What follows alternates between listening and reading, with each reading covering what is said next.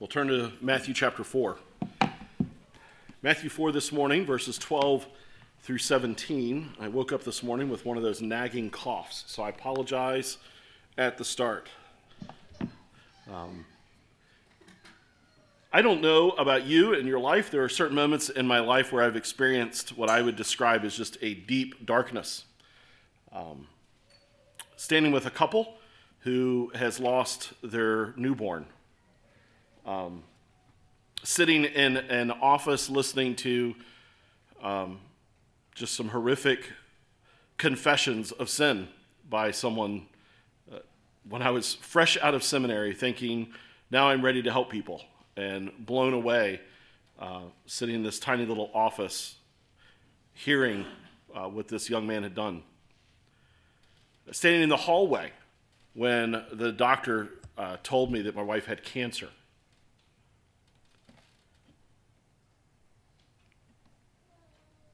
Knew I should have left that one out. it's doing good till then. But just darkness moments, right?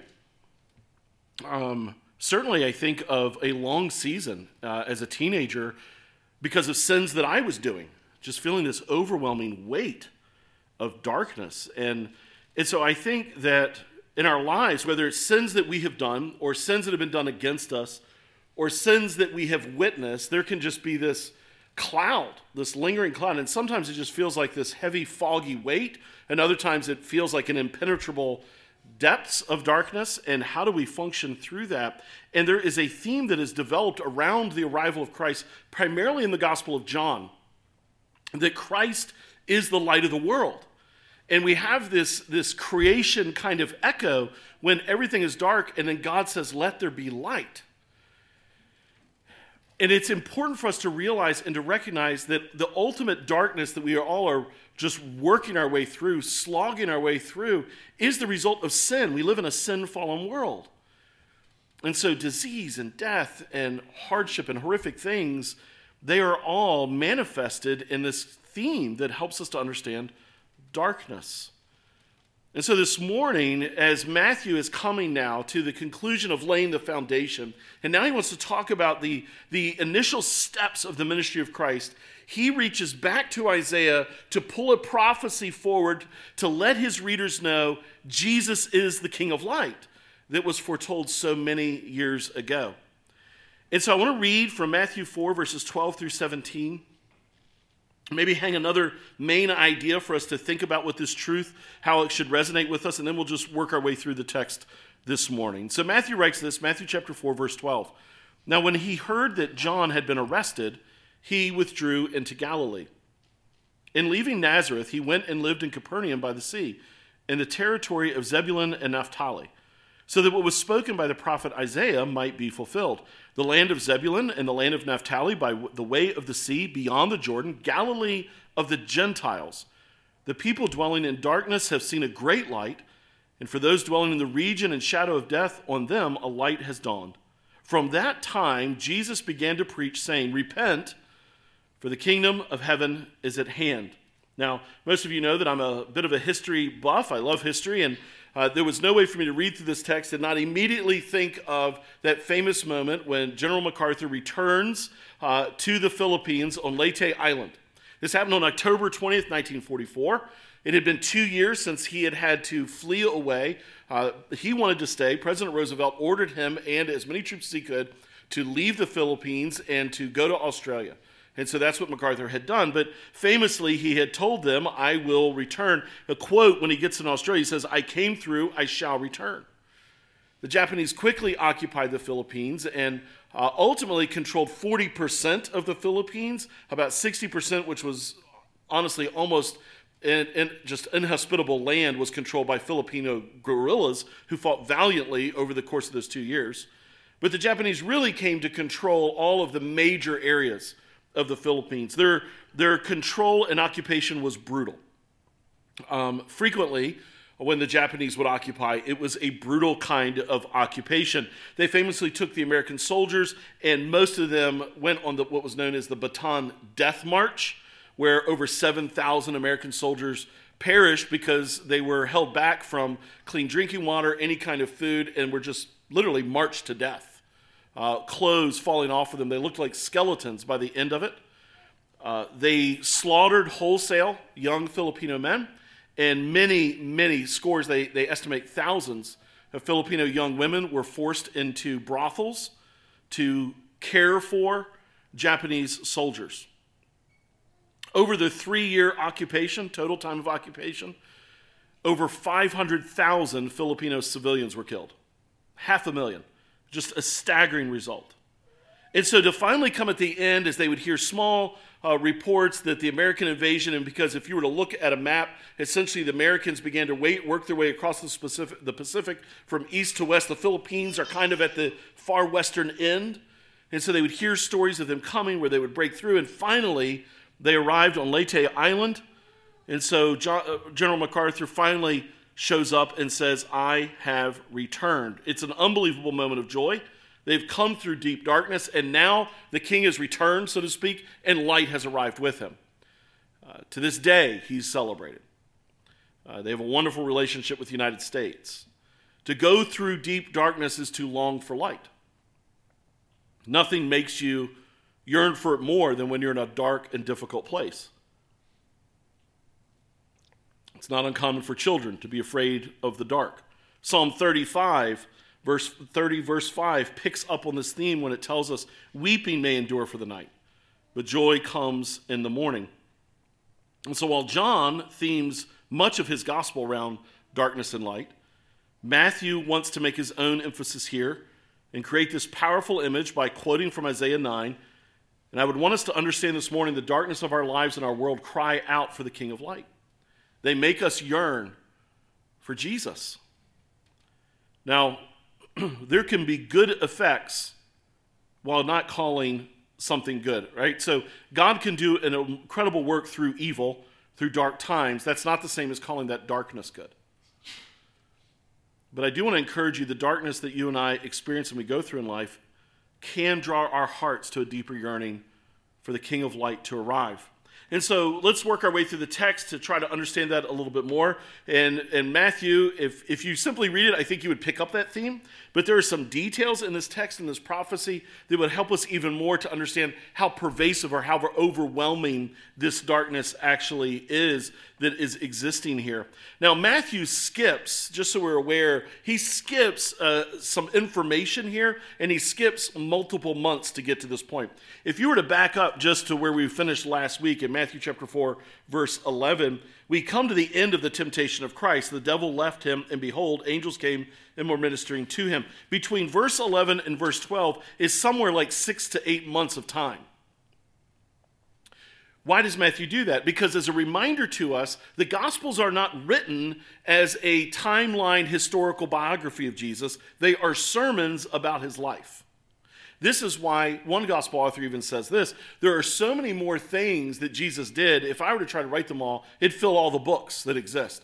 They understood. We can't tell you everything Jesus did. We're telling you a sermon, a story about him. They're factual, they're true, but just like any preacher, when he writes a sermon, he's less concerned necessarily with the linear progression of time as he is with making his points. Matthew's making a point, and by skipping here, he is actually building to make a point. And so, just so you're aware of the history, Jesus finishes his baptism and he begins his ministry uh, and multiple months pass prior to the arrest of John the Baptist. Matthew will come back to that kind of information actually in Matthew 11. Uh, some of the other gospel authors are a little bit more linear at this point. And so the fact that Matthew skips that timeline as a Bible reader and studier, it should kind of perk you up and say, why would you do that? What are you doing? Because he's meaning something by doing that and he's making a point. He wants to move very quickly from Jesus in exile in Egypt to the forerunner John the Baptist, to Jesus' baptism, to his temptation, and now the beginning of his ministry. It's rapid fire that focuses, strangely enough, on two key things the Gentiles and darkness. You might remember when we started working through the genealogy or the Genesis account uh, that Matthew gives us of Jesus and his ministry, that Luke focuses on all the wonderful things. Matthew focuses on, focuses on all the horrible things, right? Um, you've got women included in the account that were Gentiles, um, and some who uh, were considered lower because of sexual sin in their lives. Matthew includes them, makes a point to include them. Uh, he's not ashamed to include them. Matthew includes wise men who are Gentiles who come to see the baby Jesus, but in that he includes Herod who wants to kill the baby Jesus, the slaughter of the innocents, and the fleeing away to Egypt. He includes the near divorce between Joseph and Mary. Like, he includes all really hard things. And it continues to flow into this moment.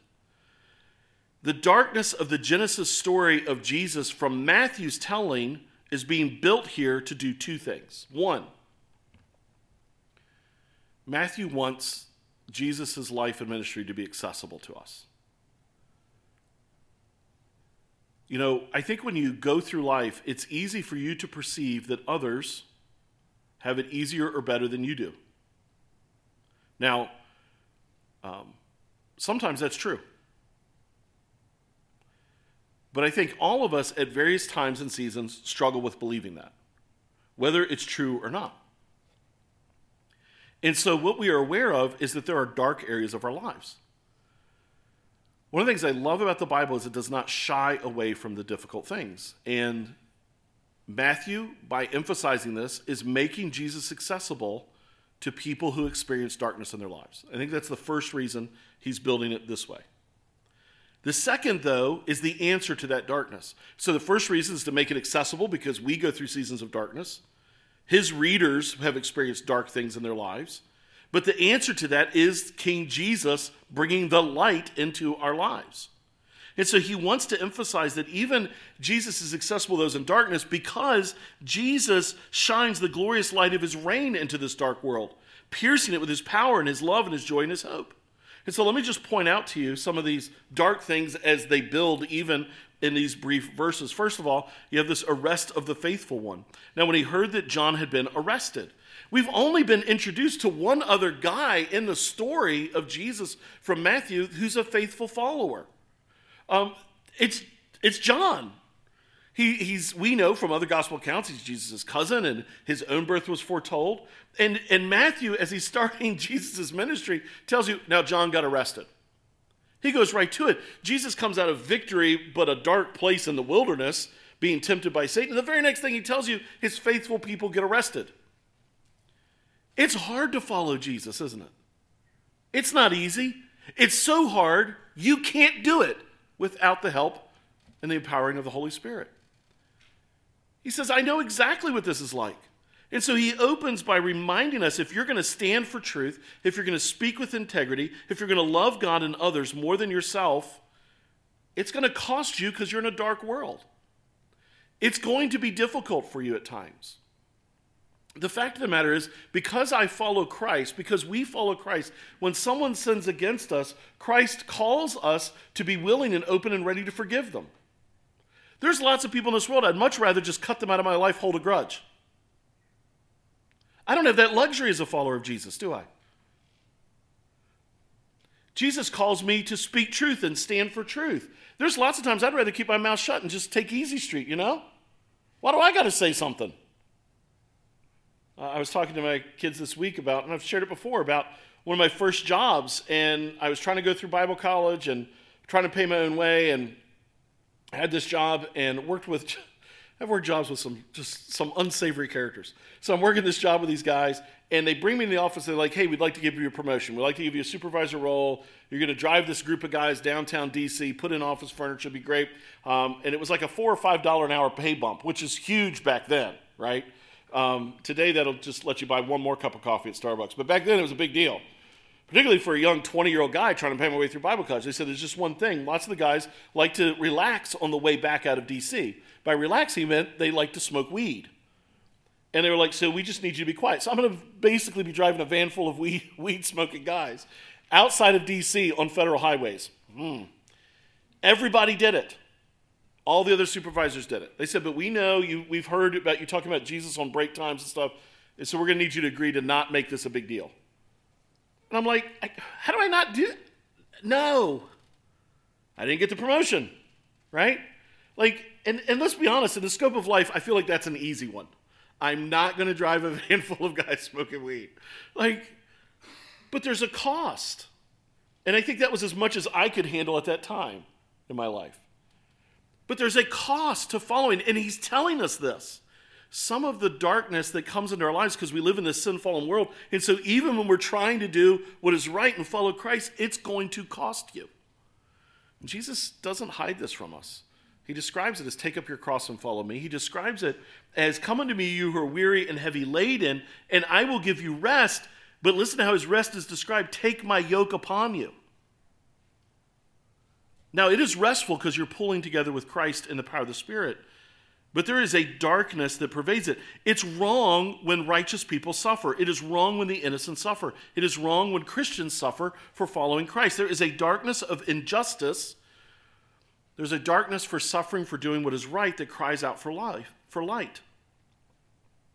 And so he starts right there. He moves on from that, though, and he talks about Jesus moving away from Nazareth. And leaving Nazareth, he went and lived in Capernaum by the sea in the territory of Zebulun and Naphtali. Now, this is interesting. Matthew does not go into detail right now about why Jesus leaves Nazareth. Jesus has grown up in Nazareth. He's spent from at least two, three, four until he's about 30 in Nazareth. So, this is where he's lived. This is where he's done life. The people in Nazareth know who he is. They, they understand, isn't this Joseph's son? Matthew doesn't tell you here why he leaves Nazareth. He simply references it to the, the arrest of John the Baptist. Later, we'll get more detail from Matthew. He doesn't want to distract us here, except the readers in Greek would have understood something that we miss. The readers in the Greek, the word that he uses here is not simply a physical move. It would actually read better this way and abandoning Nazareth. It's a much more forceful kind of language of, I got to get out of Dodge.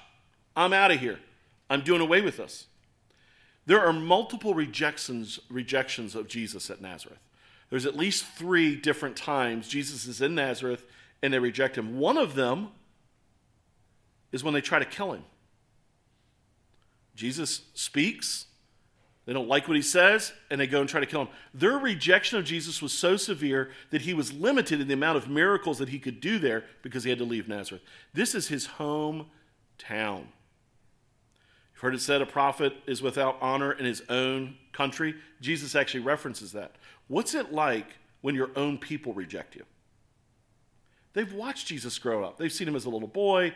They've interacted with him. They've seen him as a teenager, as a young man.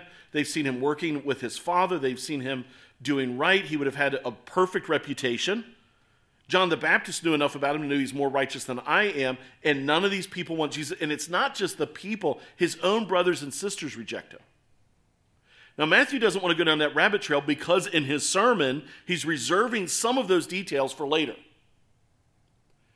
But his readers would have known enough to know when they read that language, there was a problem, a big problem. There is a darkness when the people who know you best reject you the most. There's a darkness that cries out for wisdom in the face of that kind of foolishness. We can't control others. I'll never forget, I was uh, in one relationship at one point in my life, and um, I wasn't sure what I should do. Should I stop pursuing this girl or not? And this is not Beth Ann. Um, and this, I went and got counsel from somebody, and the counsel was this: uh, You should thank God every day that He has delivered you from this albatross around your neck. Run with freedom. That was hard to hear at that time, because I wanted to chase this girl. And I had it in my mind if she would just grow in a couple areas of the way she thought and processed life, we would have a wonderful life together. And so it felt like my life and happiness were completely dependent on her growth, foolishness, sin, or wisdom or righteousness. Have you ever been in a spot where it feels like your happiness or joy or success is chained to what somebody else does? And you can't control them. You're going to try. If you're anything like me, you're going to try to control them. There's all kinds of ways we can control people, right? Manipulation, anger, resentment, backbiting, slander, gossip, abuse. There's all kinds of ways people try to control others when they believe that you are the obstacle to my happiness. It is incredibly difficult to live in a world where somebody else is making astoundingly foolish decisions and it's costing you. The Bible will later say that Jesus couldn't do many miracles there because of this foolishness. Like there's this limitation, it doesn't, there is a darkness that happens when your life and my life seems to be deeply impacted by the foolishness and sin of others. He goes on from there, though, and talks about where Jesus goes to.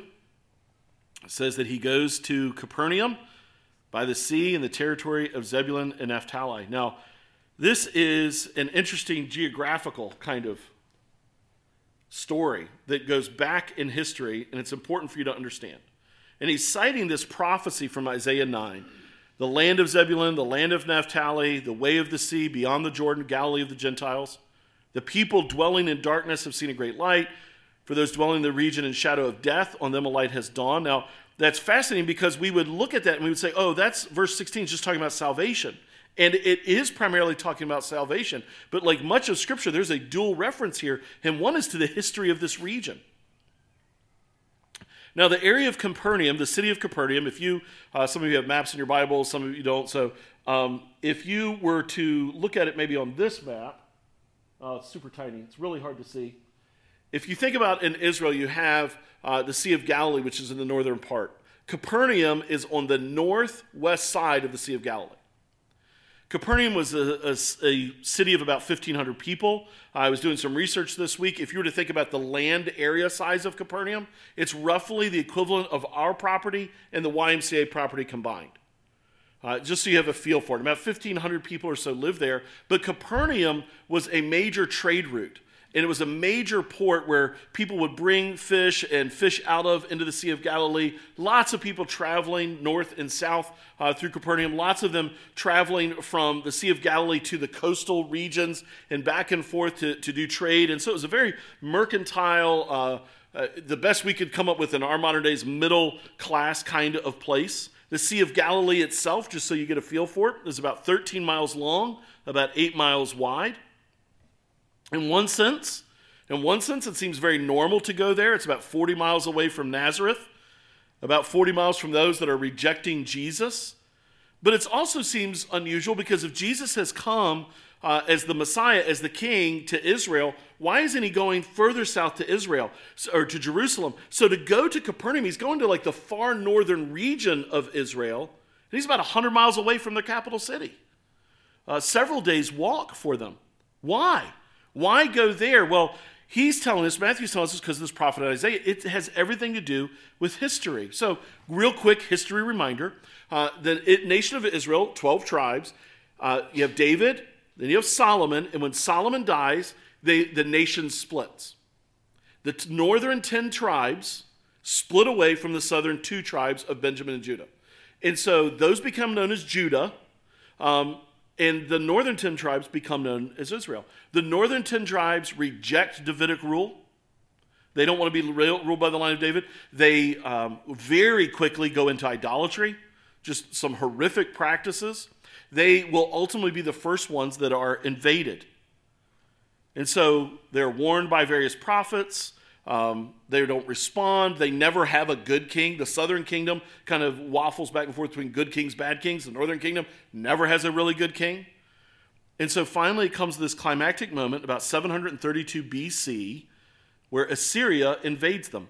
Assyria at the time was the world's superpower just to the north of Israel. The very first place they entered was this region. As they came from the north into the south, this is where they arrived. And so on this little tiny map, you can see it down here where all those little arrows converge. The Assyrians were a brutal dynasty. Uh, they were known to rule by forced sexual assault, by killing young men. Uh, they would then carry away other military age men uh, the closest numbers historians give us for this first captivity is somewhere around 13,000 men were carried away, and they then imported their own Assyrian men into the region and forced marriage upon them. They would ransack entire cities, uh, raze them to the ground. They particularly loved to carry away any kind of religious iconography their whole goal was to completely remove the identity of the people they invaded. They didn't just do this to Israel, they did this anywhere they invaded. It's so significant that these 10 tribes, due to the Assyrian invasion and captivity, they are known to this day as the lost 10 tribes of Israel. Uh, in northern regions of Iran and Iraq, some of the tribes people, they still claim Jewish heritage, and they to this day have Jewish surnames because the Jews carried away to that region. They became so diluted, they become rejected by all the rest of the Jews. And so it became known very shamefully as Galilee of the Gentiles. It's estimated that over 50% of the population was Gentile by the time Jesus was arriving and doing ministry. They have this constant dark cloud over the whole region. Who wants to go there? What real Jew would want to work there? Certainly the Messiah wouldn't come there. Never forget when I went away to school, I moved into this dorm, and the day after I moved in, uh, a guy arrived to take all of his stuff out of the room that I had moved into. There's supposed to be four of us in this room. One of the guys, he comes in, he's packing all his things. And I just noticed in the dorm itself, just it was like all the energy was gone out of the dorm. And everybody was quiet as this guy's packing his stuff up. And he had been a star linebacker on the football team. And he had he had made some some bad choices. And as a result, he had been expelled from school. And I just remember he wouldn't hardly talk to anybody. Everybody was quiet. There was just, it felt like a dark cloud of shame. Before I left school, after he sat out for a year of expulsion, he had returned. And I remember everybody was excited for him to be back, but he always seemed to carry this dark cloud. He hadn't wrestled through the shame of what he had done and the way he thought people viewed him. There is a darkness that can sometimes just feel like it follows you everywhere. Uh, you remember the old Charlie Brown comics with Pigpen? He always has that cloud following him. Eeyore always seems to have that rain cloud over him. Um, just this dark cloud. This whole region is an area with a deep, dark cloud hanging over them. A legacy of failure, a legacy of rejection, a legacy of idolatry, a legacy of imposed religion upon them that lacks grace, love, and mercy. About 100 years before Jesus showed up, the Maccabees had led their revolt, and they went into that region and they forced every single man to be circumcised and become a Jew. They weren't really Jews, they weren't really following God. But it was like, well, we better do this or they're going to kill us. And so when Jesus goes to this region, it is like it's like the darkest area of Israel. Why go there? And so then I think that helps to prepare us to receive how the King of Light arrives. When Cormac McCarthy, the modern day novelist, he wrote, he's written a number of novels. Um, one of them is The Road. And the Road is about a post apocalyptic journey of a father and his son. The mother has taken her own life, and so now you just have this father and son traveling through region of the eastern part of the United States in this post apocalyptic world that's just been absolutely devastated. And as Cormac McCarthy describes the world, he infuses it with darkness. Like it is a darkened region, whether it's a result of nuclear warfare or fallout or uh, just mass pollution and uh, an environmental event. You're not totally sure, but it's just dark all the time and um, just difficult to move through. Uh, some people love living in places where there's lots of rain. There's other people have it's actually called SAD, seasonal affective disorder, right? Where if you don't have enough sunlight, it makes you sad. And so it's just like living in this world, and uh, because there is no real law, there's no restraint. And so it's a world filled with just horrific assaults and cannibalism and no food, and you can't trust anybody. It's dark. And Cormac McCarthy does this intentionally because as the father interacts with his young son, he keeps telling him, We carry the light. And it's up to the reader to discern what is the light. And the light t- seems to be morals and ethics. And so if the father does something that violates what we would commonly think of as moral morality and ethics in our day, the son even confronts his father, "Don't we carry the light?"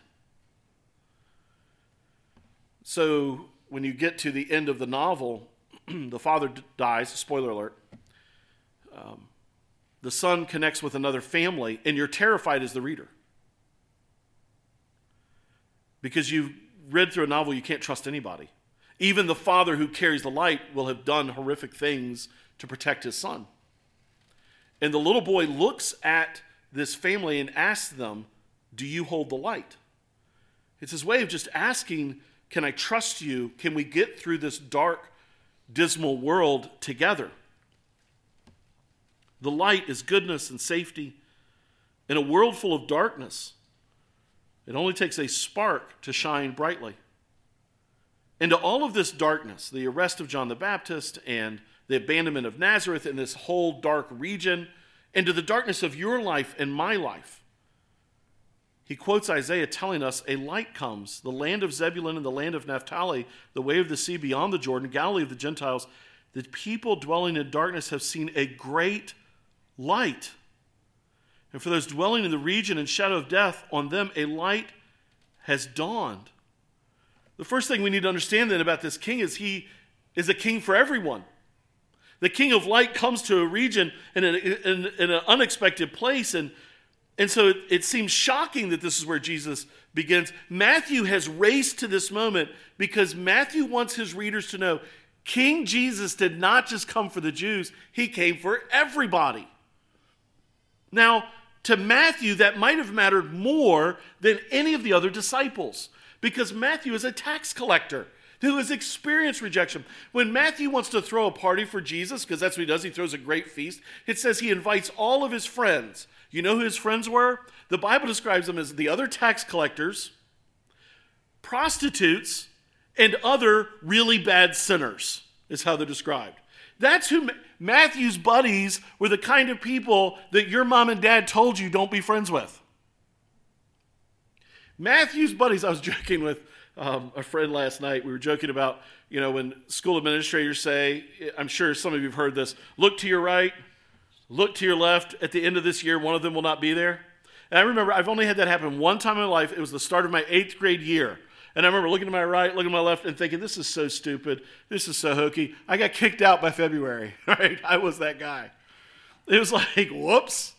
Uh, this was a prophetic fulfillment. There's this, there's this whole sense that Matthew, all of his friends and his buddies, are terrible people. Can I say it this way? They're people like us.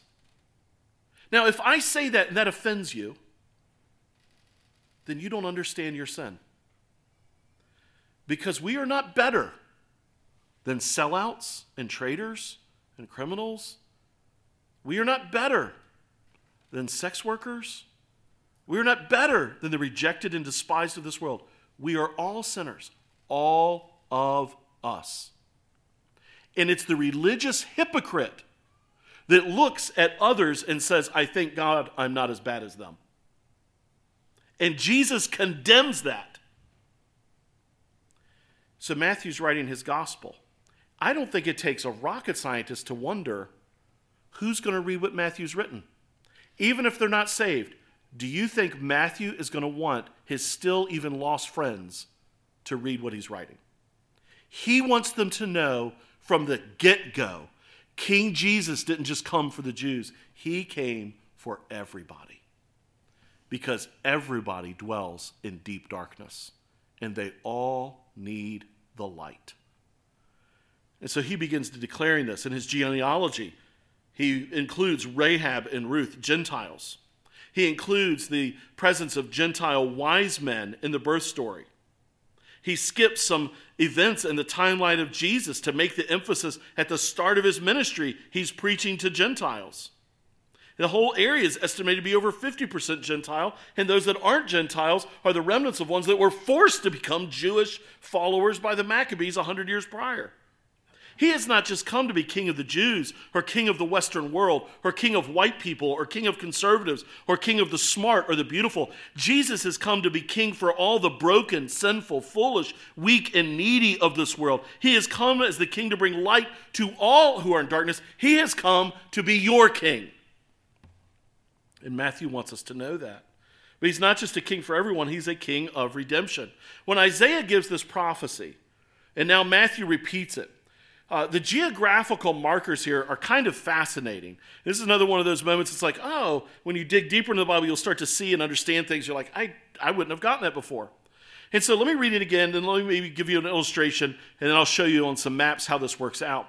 So that was, was so we'll pick up verse 14. So that what was spoken by the prophet Isaiah might be fulfilled. The land of Zebulun, the land of Naphtali, the way of the sea, beyond the Jordan, Galilee of the Gentiles. Now that's fascinating because that he's giving you directions.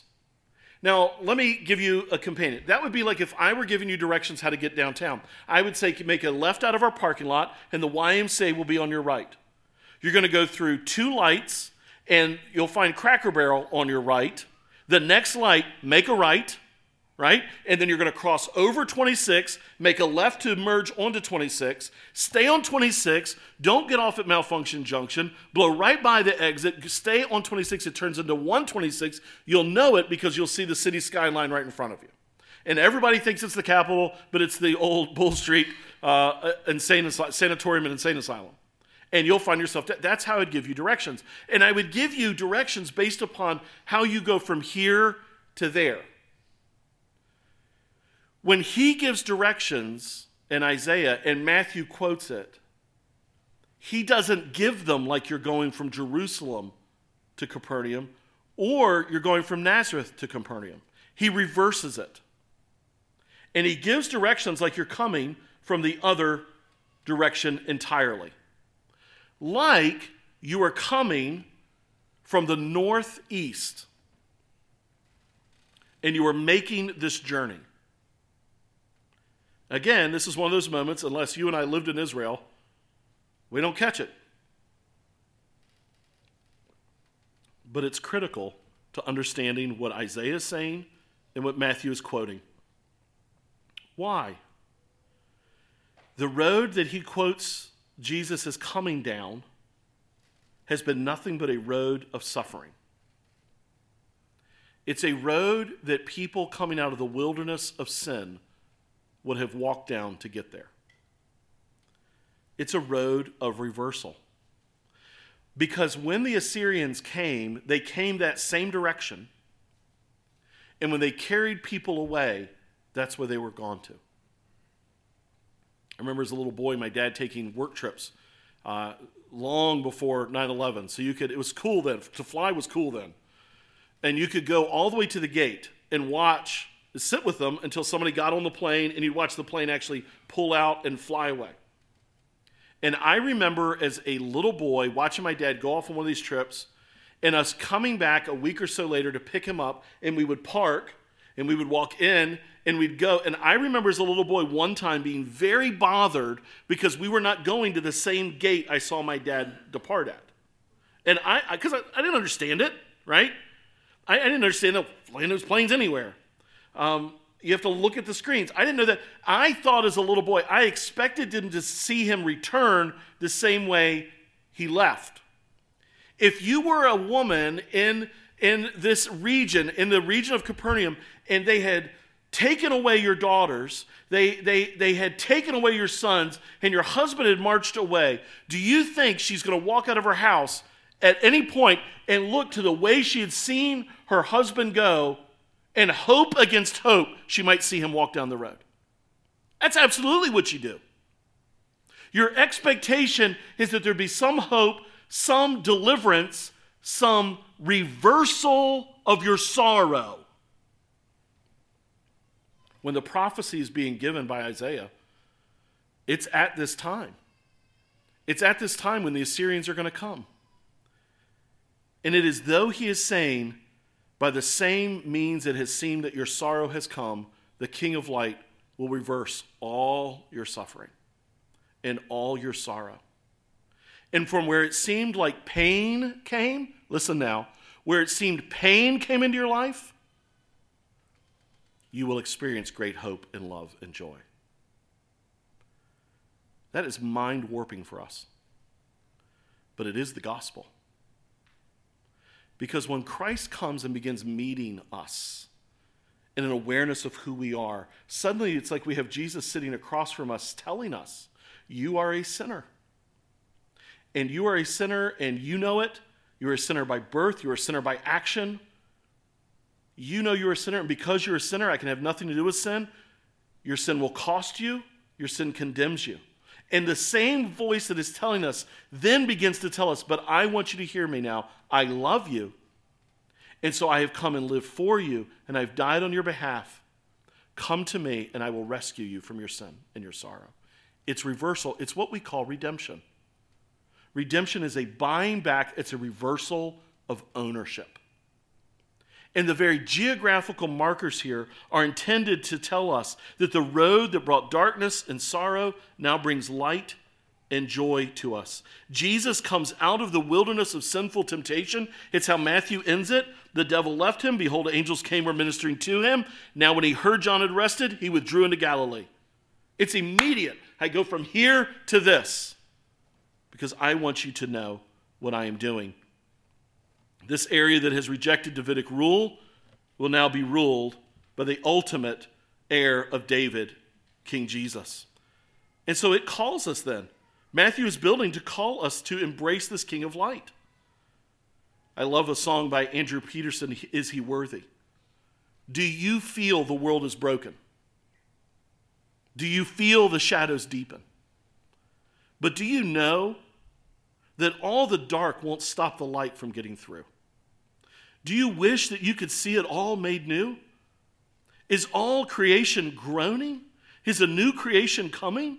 Is the glory of the Lord to be the light within our midst? Is it good that we remind ourselves of this? And with each one of those, as Andrew Peterson sings it, the response is, It is. And he does. And yes, our heart longs for that. What darkness have you felt in this season of life? What affliction? What pain?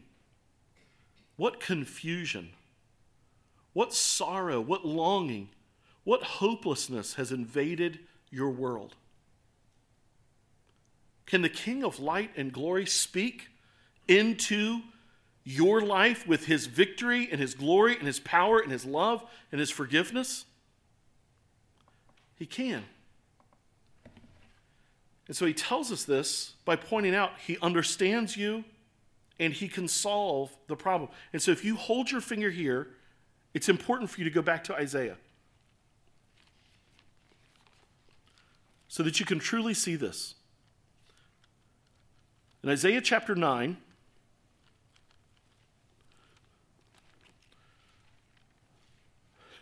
was joking with my son this morning that we all have these mnemonic devices we use. Uh, I don't ever tighten a screw without saying tighty, righty, loosey, lefty. Uh, I don't ever try to alphabetize something without saying the whole alphabet. And I rarely can find a book in the Bible without cite, reciting the list of them in my head Genesis, Exodus, Leviticus, Numbers, Deuteronomy. But anyhow, Isaiah. We arrive at Isaiah 9. And I want you to see the fuller prophecy because I think it's important to end this morning with understanding how we can embrace the light in our lives. So, Isaiah chapter 9, verse 2. Actually, let me just start right in verse 1. But there will be no gloom for her who was in anguish. In the former time, he brought into contempt the land of Zebulun and the land of Naphtali. But in the latter time, he has made glorious the way of the sea, the land beyond the Jordan, Galilee of the nations. The people who walked in darkness have seen a great light. Those who dwelt in a land of deep darkness, on them has light shone. You have multiplied the nation. You have increased its joy. They rejoice before you as with joy at the harvest, as they are glad when they divide the spoil. He's now describing what it's like when the light comes into your kingdom. How, why? Why do we have such joy? Why is there rejoicing at harvest? Verse 4 For the yoke of his burden and the staff for his shoulder. The rod of his oppressor you have broken as on the day of Midian. In other words, because Jesus has come to all who are weary and heavy laden, and he has given them rest. For every boot of the tramping warrior and battle tumult, and every garment rolled in blood would be burned as fuel for the fire. There's another prophecy that talks about them they're beating their plow their swords into plowshares. In other words, things that we had to use to destroy weapons of destruction now have become weapons of growth and redemption. This is just an utter transformation. Verse 6 For to us a child is born to us a son is given, and the government shall be upon his shoulder, and his name shall be called Wonderful Counselor, Mighty God, Everlasting Father, Prince of peace. Every one of those titles, and there's four of them there. There's four. Um, wonderful counselor is one together, despite Handel putting a comma there. There's four titles, and every one of them emphasizes that Jesus is truly man and truly God, because each of the four titles has a human part and a divine part in the title. Why is that important? Because how can God declare to me he can deliver me from my darkness if he has no comprehension of what it's like to walk in darkness ever? Has Christ not experienced betrayal? Has Christ not experienced deep rejection? Has Christ not experienced sickness and suffering and sorrow and abuse? He tells us that he empathizes with us because he understands us. Part of the King of Light, and this is really important, is he gets you. He gets you. But he can also do something about it. There is a power to sit with someone who can hear you and listen to you and hold your story and they get you. There's a whole nother power when they can actually fix it. I think one of the hardest things to do in ministering to people is to bear their story and know there's nothing you can do about it. That feels like a heavy weight, doesn't it? That's why the only hope I have as a Christian and as a pastor and as a friend is I can help carry you to the one who can. And I can carry your burden for you to him.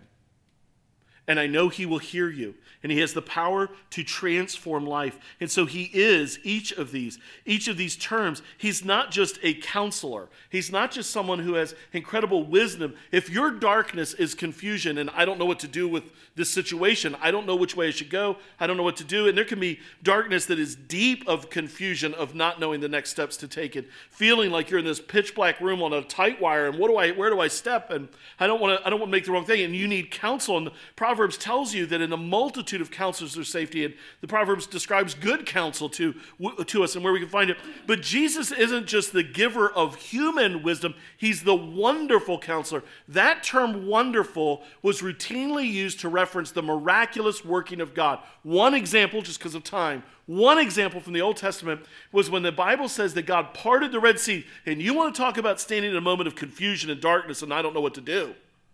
Have a, million people behind you and standing in front of a Red Sea and an army waiting to ride down on them and kill them. And so the Bible says that God split the Red Sea, carried them through on dry land. And this is what it says Isn't it wonderful what God can do? It is the majestic display of his divine power. And so when you and I are in darkness and in confusion, and maybe your darkness right now is, I don't know what to do with this right now. I don't know what to do with my kids. I don't know what to do with my parents. I don't, I don't know what to do with this health crisis. I don't know what to do with this financial pressure. I don't know what to do with this school thing. I don't know what to do with this work thing. I don't, I don't know what to do. It is into that that the King of Light comes with his divine power and his divine wisdom into your confusion. I'll assume that was an internal amen. Because when I have not known what to do, and Jesus shows up, have you ever been there? Oh, that is sweet. That, that is water in a desert land. He's not just the wonderful counselor, though. He's mighty and powerful.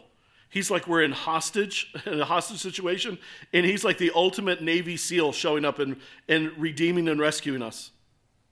It says that he's the mighty God. And it's interesting there, the word mighty is a reference to like human power and strength, but he brings the divinity into it. And so he brings all the power of God himself to rescue us from the darkness of our world. I, I think about, I can't deliver myself from the shame of my past. I have done things I will die regretting. I can't go back. But Jesus saw my shame. And like a prodigal son running home, he's taken his robes and put them on me. So the stink and the filth of my shame is covered with the robes of his righteousness. Only God can do that.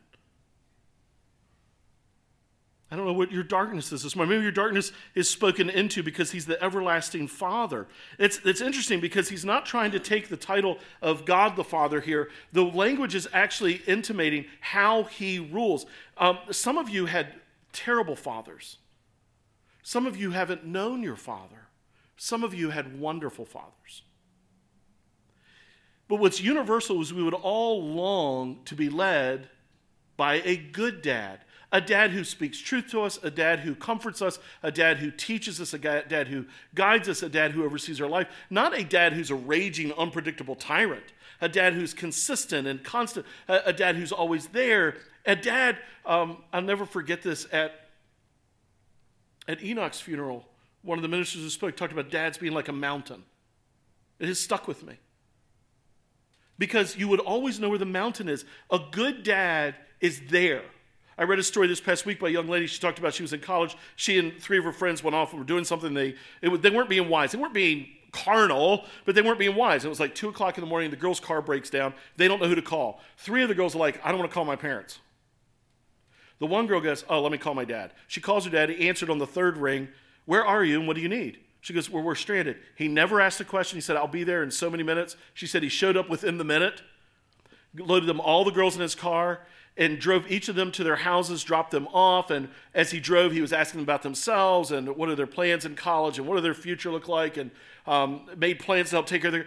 And, and she realized afterwards she wasn't afraid to call him because she could have predicted that's how he would have responded because he's a good dad. When it says here he's the everlasting father, he's saying he's the good dad who will lead us and guide us and be there for us and help us and serve us and love on us. And there, when you have a good father, and I just want to remind you, he says, I'm the father to the fatherless. There is a power in that. But in the normal course of life, our dads will precede us in death. And there will come a time he's not there. And so he tells us he's our what? Everlasting Father. So that you will always have that. I don't know where your darkness is. Maybe you need that, or maybe you need this last one that he is the Prince of Peace. Now, you might wonder why is he called the Prince of Peace instead of the King of Peace? Right? There's a reason, and I love the reason. Because princes have ambition, kings have already arrived. Now, think about that. What that means is Jesus is ambition, ambitious to bring peace into your conflict. I love that. I think I want peace in my relational conflicts. I think I want peace and rest for my soul. But Jesus is more on mission than I am because he is the ambitious Prince of Peace. And so when he gets saved, he brings peace in our relationship with God and man. And he sets us on a journey of being at peace with others. And so you can't control other people. And so we're even told by Paul, as much as lies within you, dwell at peace with all men. He comes to answer our anxieties of our life, and he affirms to us his loving care and his provision, his protection for us, because he's an ambitious God on mission to transform the darkness of your life and this world by being the King of light. And so I would call you then to rejoice because your King is here. If you're here this morning, you're bound in your chains of sin and darkness. You stand at the very cusp, the doorway of having deliverance from your sin and your shame and your sorrow. Jesus has come to redeem you, to bring you into his care. He boldly then preaches this message to us. What does he say in Matthew? What are the first words we hear him preach? Repent, run from your sin, and come to me, for my kingdom of heaven is at hand.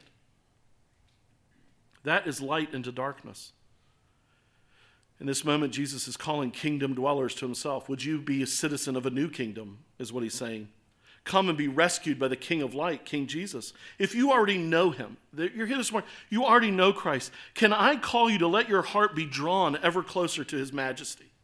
and his power. You can embrace the light, the King of Light, again this week, but considering how does he bring wisdom into the darkness of your confusion? How does he bring power into your weakness of mental, mental exhaustion and emotional uh, exhaustion and spiritual turmoil and physical suffering, how does he bring peace to you in those? He brings the rule into the disorder of your life. He's like a caring father, sweetly, lovingly, directly, and safely, with direction and help in times of trouble. He brings peace with himself in saving you and longs to bring peace to your anxious heart and your racing mind as you cast your cares on him. As you trust in his care of you more than sparrows, as you learn of him and lean on him, who says, Come to me, all you who are weary and heavy laden. It is good to be conquered by the King of light, isn't it?